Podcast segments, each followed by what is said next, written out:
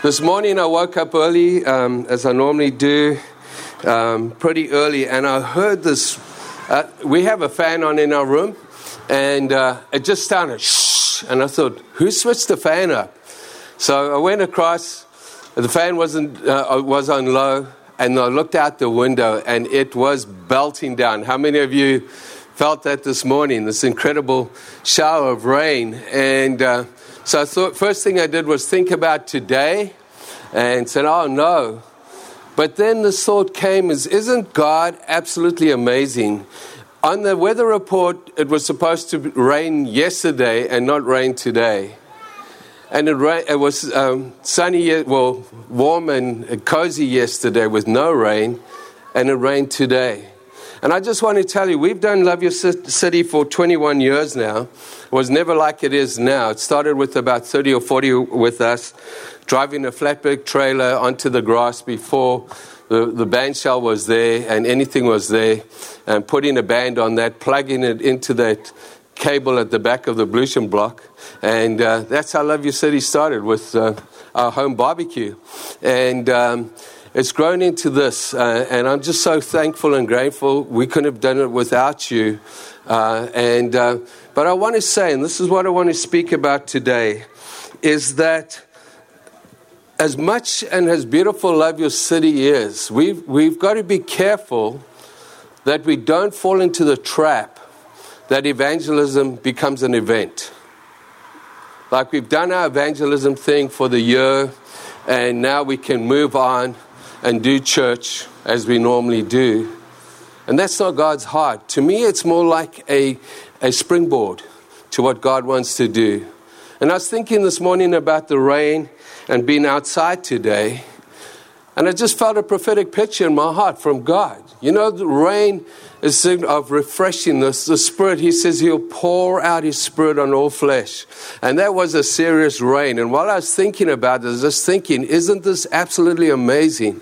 And I said, God wants to move in our city. God wants to move in our nation. He wants to roar like a lion out of, over our nation. And it's up to us and you and I to be the ones that take the gospel and spread the gospel, not on a, as an event, but as a lifestyle. We're going to talk, a bit about that more. But more than that, too, as I was thinking about it, once again, being outside on this field. And I just want to thank uh, the school because they, they provided the tents and that uh, so we can meet outside here. And next week we'll be back in there, and the next barbecue will be outside of that building. So um, please come to that. But God has called us, and He showed me this actually um, a long time ago that the church is building is a church without walls. It's not a place where we meet in a meeting in, on a Sunday to do our religious act of duty, but it's a lifestyle. You see, we are the church. You and I are part of the church of the living God. And so, in a sense, we don't go to church. We are the church that gather as the church. And the reason we gather is to be for twofold, simply to this, to be, um, sorry, here, just, this is in my notes, not in my notes, but I want to make sure I have them so I don't lose, lose too much track.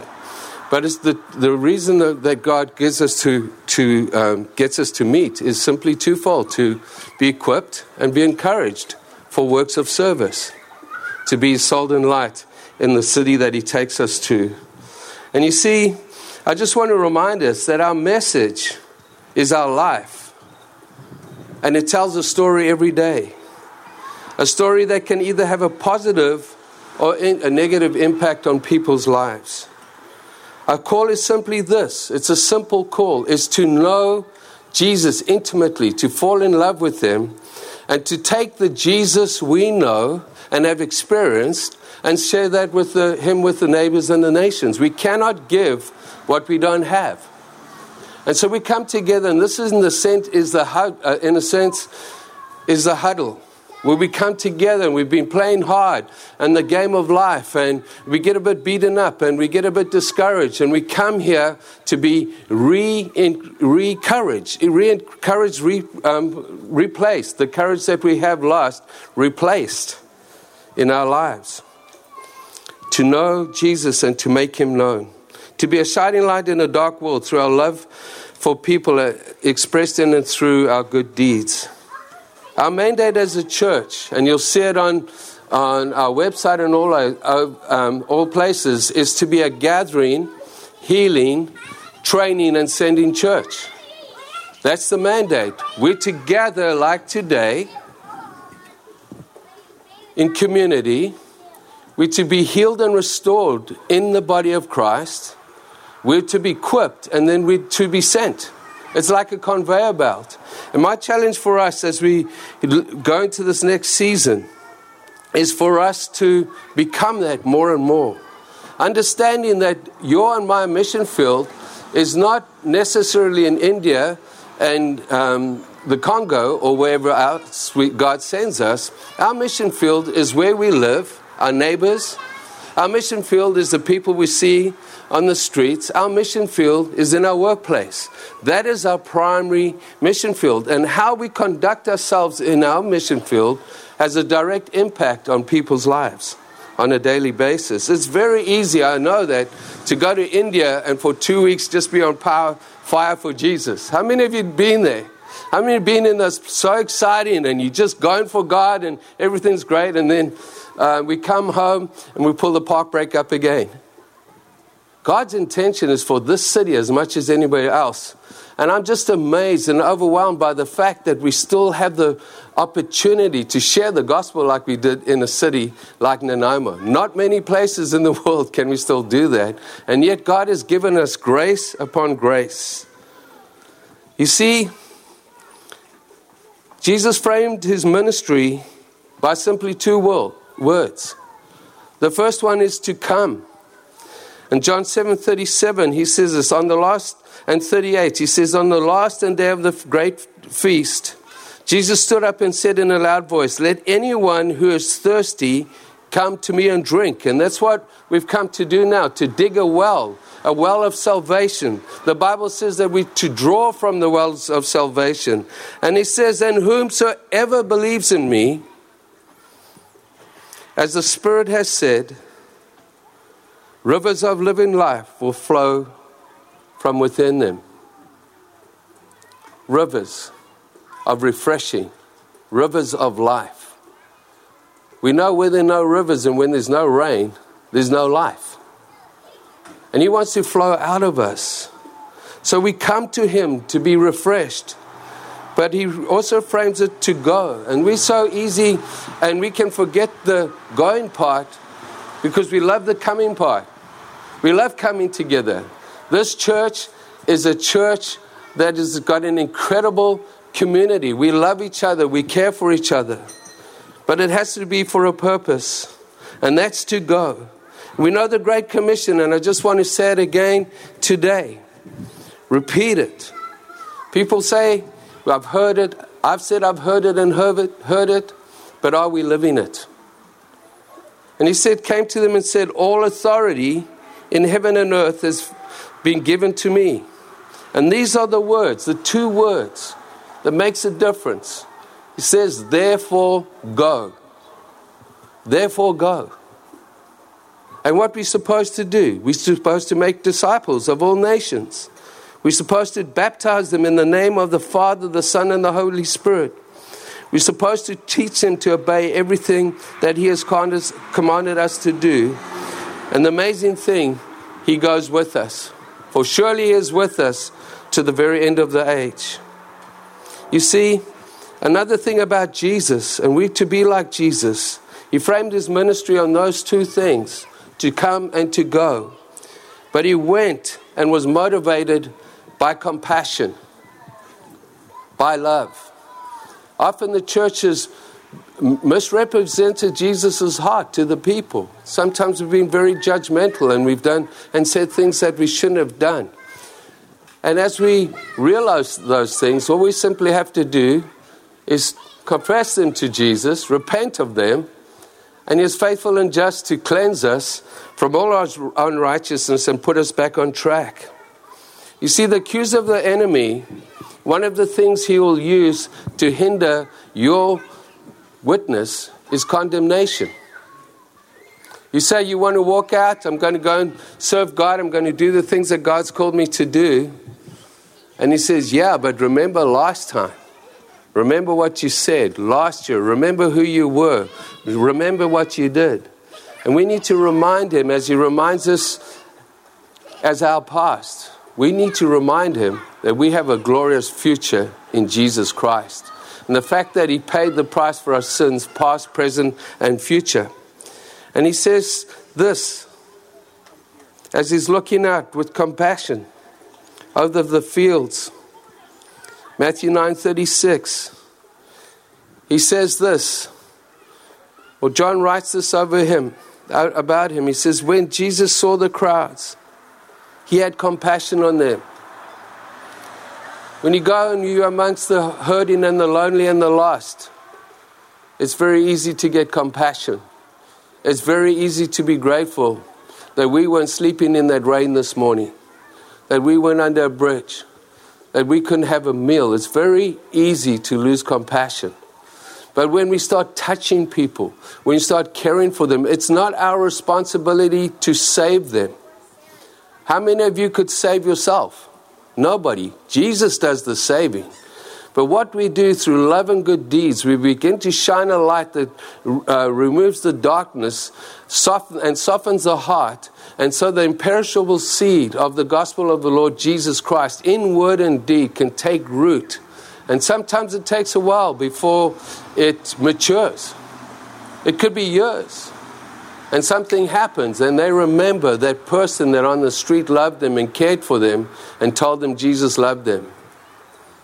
A little bit of my story, just a little bit, is I was in a really bad accident um, uh, before I got saved. My wife was saved, and I wasn't. But I'd heard the gospel. And I was pretty much left for dead. I shouldn't be here today. I'm not kidding you. I was um, uh, in ICU and they told my wife that I'd die. And while I was unconscious, I, I'm telling you right now, I began to cry to God without saying a word. People didn't even know I was doing that. And I asked God to save me. And when did I learn that? I learned that by somebody else, hearing the gospel, often over and over, just by going to church with my, my life. And I said this to God in 1986, I think it was, that if you save my life, I will serve you for the rest of my life. And some of us just need a gentle nudge, but I needed like a good smack. But he got my attention. So I understand the grace of God. And yes, we're to share the gospel so that they can understand it. But then what we do is we water the gospel with love and good deeds. And we, we empower the gospel through prayer. And as we do that, we'll see lives change. I think we're going to be surprised who we see in heaven and whom we may not see. I think if I was watching the crucifixion with Jesus in the middle and the two thieves, and maybe I would, would have, if I was one of the disciples, I would have known who Jesus was. But I would be absolutely sure that both of those thieves were going to hell. But only one did. The one, other one said, Jesus, remember me. He said, I know who you are. Remember me. Acknowledge Jesus Christ. And in that conversation on the cross that nobody heard, nobody but the two thieves, Jesus said, Today you'll be in paradise with me. This is a gracious and compassionate God. But without seed, without the seed of the gospel, there's nothing that can grow. Without the water of the Holy Spirit, without kindness and love. And we as a people here, we could change the city and the nation one person at a down, at a time. If a church was 20 people and reached two pe- one people, person each in a year, it would be 40 people. If a church of 500 uh, reached out to one person, there would be a thousand people in the church. Just one. And if those 500 that have been reached by the other 500 reached one, can you see how the gospel can take root and go? God is not looking for super apostles and super evangelists to do all the work. God is looking for the priesthood of all believers to go in the authority and the power in the name of Jesus Christ and take ground back for Him. You see, we need to understand that not one of us here is today by accident, or not one of us today is in Nanaimo or Canada or wherever we're from by accident. The Word of God says in Isaiah that a church, in a sense, is the planting of the Lord to display His splendor. But in Acts 17, Paul and Mars Hill says this. He says, From one man in preaching the gospel, from one man, God made every nation of men that they should inhabit the whole earth. And he, listen to this, determined the time set for them. The Bible says the time is written in a book and the exact places that they should live. Isn't that absolutely amazing? We think we're here randomly. And yes, we can wander from God's will. I understand all of those kind of things. But we are here for a purpose. In this city of 120 greater er, area thousand, there's less than 5,000 people that go to church. So we've got a huge mission field. And it bounces off things like Love Your City, and they're important, and, and doing evangelistic crusades. But the church has relied so much on those that has forgotten the purpose of each one of us as the priesthood of all believers. And he says this, like I said, God did this so that through them, so that through you and through me, men would seek him and perhaps reach out for him. We don't know which men are going to reach out for him, but perhaps some will. Paul is saying, and find him, though he is not far from any of us. Jesus is not far from one person in this world, but we are his hands, we are his feet, we are his mouth. And we represent him. So, therefore, it is important, church, how we conduct, uh, conduct ourselves. Paul speaks of that in uh, Philippians 1, going into Philippians 2, that we're to conduct ourselves in word and deed in a manner that brings worthy to, worth to the gospel, that is worthy to the gospel. And then he tells us how to be completely humble, to be teachable, and all of those things. And then he uses the example of Jesus Christ who laid down his life the, the, uh, for us. Go and read that passage.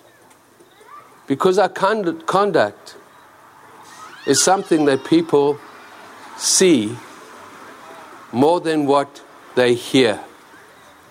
We all know that when we go into a restaurant, and that restaurant, the guy's poured in a million dollars. He's done everything right. He's got everything in place and it's working well and all of that. And you sit at a table with one grumpy waiter or waitress and you condemn the whole restaurant or the whole bank or the whole store. These guys have given their lives to, to build this thing. It's their dream. And one person can wreck it. And Jesus gave his life for us. And for us to represent him, we are not purpose, perfect. God understands that. The disciples were not perfect. But our heart is to be a representative of Jesus Christ as a people. See, a church motivated by compassion that is, is not afraid to leave the comfort of the holy huddle of the 99. And that huddle is important. It's like in the middle of a game. The guys come together to be equipped. But if God is looking for the one that will go on a rescue mission for the ones that are lost. The ones that are not afraid to love and hug the prodigals, even though they might smell like pigs. It understands that the mission and purpose is not um, distracted by every new, is not to be distracted by every new Christian fad or new book, by every wind of doctrine. It's interesting that somebody write a book on what has happened in their church, and it's happening why? Because they sought God. They prayed, and He gave them a strategy. And that strategy may work somewhere else, but it never ever works better than the place where the guy that wrote it. And we try and emulate that instead of saying, God, what have you called us to? What are you saying us to? And we can say, Yeah, what did you do? And we can say, but if that revelation doesn't become our revelation, it's secondhand revelation. And secondhand revelation, like milk, has a shelf life, it goes sour. So we get the book on evangelism, on, on this and that, and how to do this and how to do that, and how to become this. And uh, we try and apply it with uh, this revelation that they have instead of us saying, God, give me, give us a revelation for what you want to do in and through this church in the city. I love the fact that we're on a place called Jingle Pot uh, uh, the uh, backside of Nanaimo. I love the, the fact that we're here, in a sense, not a high prof- without a high profile. I love the fact that God is using us in spite ourselves. But there's so much more. And I just sense it. And I sense it even today that God says, I'm building a church that has no walls, no boundaries, no borders. And I want to pour out my spirit upon it. And didn't that just happen today? Isn't it amazing? You see, his primary focus for the church is his call and commission.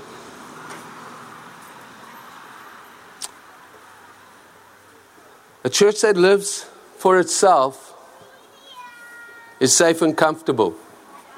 Great place. And don't get me wrong, this is not just outward focus. There's the inward focus where we come to the huddle to be trained and equipped. So please don't hear that. And this is important. But there's the other side of it. But a lot of places and a lot of I've been to that it seems like the focus is all inward. And we can fall into that trap, and maybe we have. But a church of impact and influence exists for the benefit of others. It does not simply talk the talk, it walks the walk. A church of impact has an unshakable devotion to Jesus Christ, His name, and His word. It has a Christ centered boldness and always speaks the truth in love. It strives to bring glory to God in all it does and is identified by unconditional love. And I'm going to finish with the scripture. Jesus is in the upper room. He's speaking to his disciples. It's good to go and um, read his last words before the crucifixion. We know in the resurrection he spoke to him because last words are always important words. If you read Second Peter, you see Peter's last words. He says, "Listen, you know, I'm I'm about to go now. I'm going to go." He knew he was crucified for his faith. We know in Timothy's, Timothy's last words. He said to Timothy, My time for departure has come. Both of them knew that God was taking them home, and both of them were martyred for their faith. But the words they speak in those times are not, hey, how's the weather? What you doing? Chilling out. They're words chosen by them to impart not only into the church, but into the, the, the, sons and daughters that they loved at the time. And Jesus says this to his disciples in John 13 34 to 35. He says, A new command I give you. They say, What? Another one. Love one another. Love one another. Start here. As I have loved you, so must you love one another. And this is the amazing thing. He says after that, by this, by this one thing, shall all men know that you are my disciples, that you love one another. This inward outward focus. People will be drawn to a people who in love, in love with God and in love with each other. You see, the church that Jesus is building, he says, he is identified by love. Not by great teaching, not by great music, not by great buildings, all of those wonderful things that are tools for us to get the gospel forward, but by love. And so here's the key to me. As we come together, we need to pray for each other and love each other. We need to reach out. And as the church grows, that becomes harder to know everybody.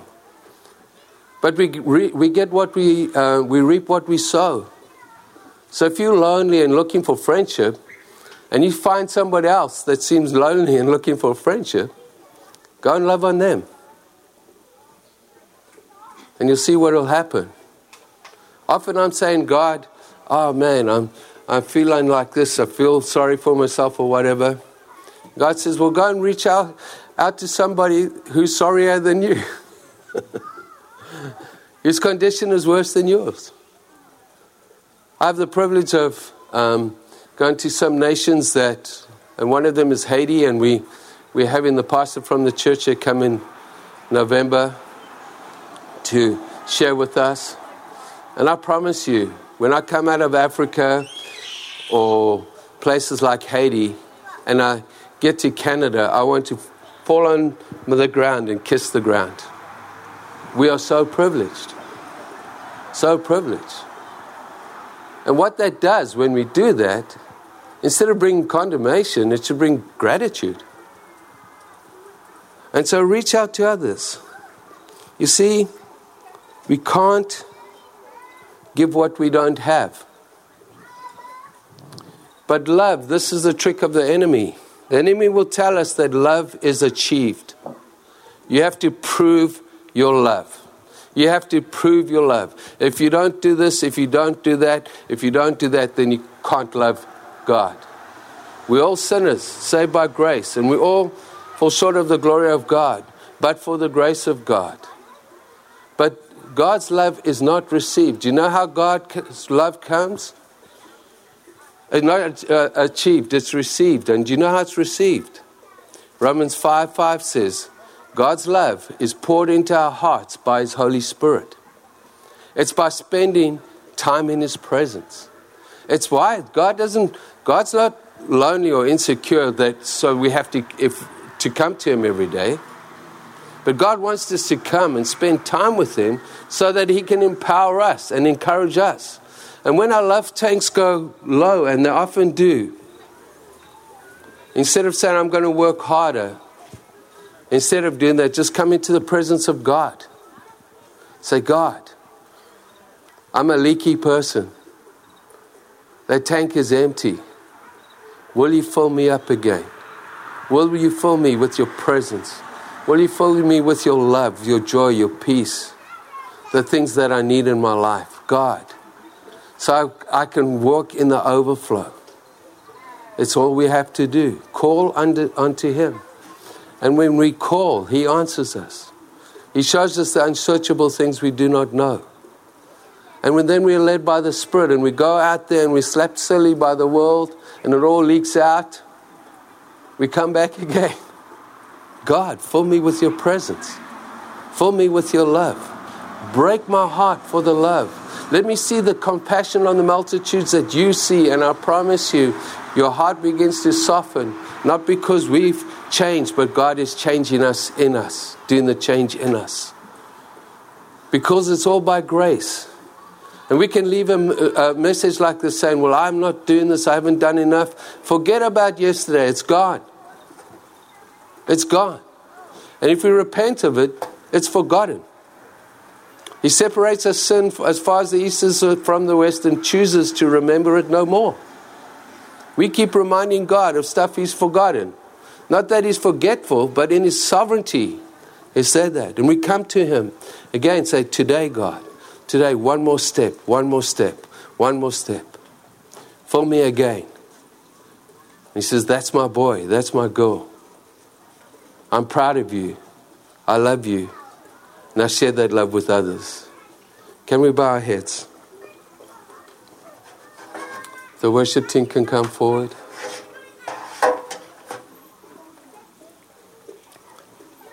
I just want for us for a moment. If you're weary, the Bible says that we can be, even become weary of doing good. God, I've tried. I've done so much good. I've tried to do so many things well. But I'm tired. My life tank's empty. I don't feel like it. It's a kind of prayer that God loves because it's an honest prayer.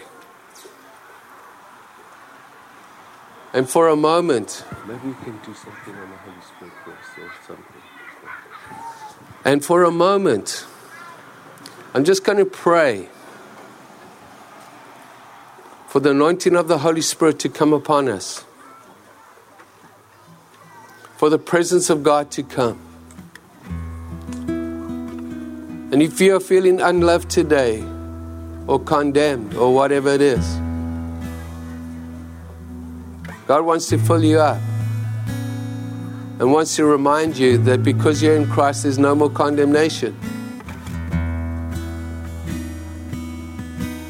Because the law of the of life, of the Spirit of life, has set you free from the law of sin and death. I want to remind you today that it's not how we start the race, it's not even how we run the race, it's that we finish the race. And God is calling us cracked pots, clay pots filled with this treasure.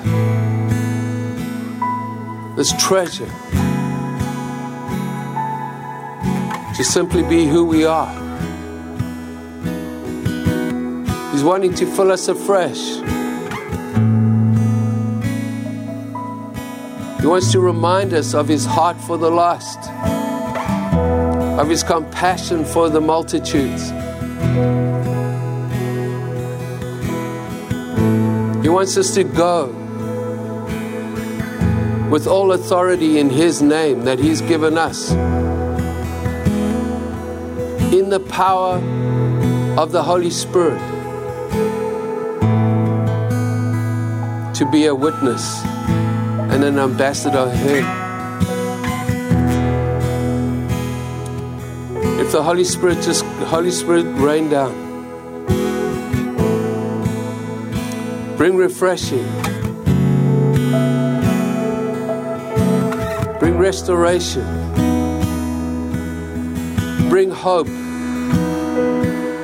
Bring freedom. Bring deliverance today.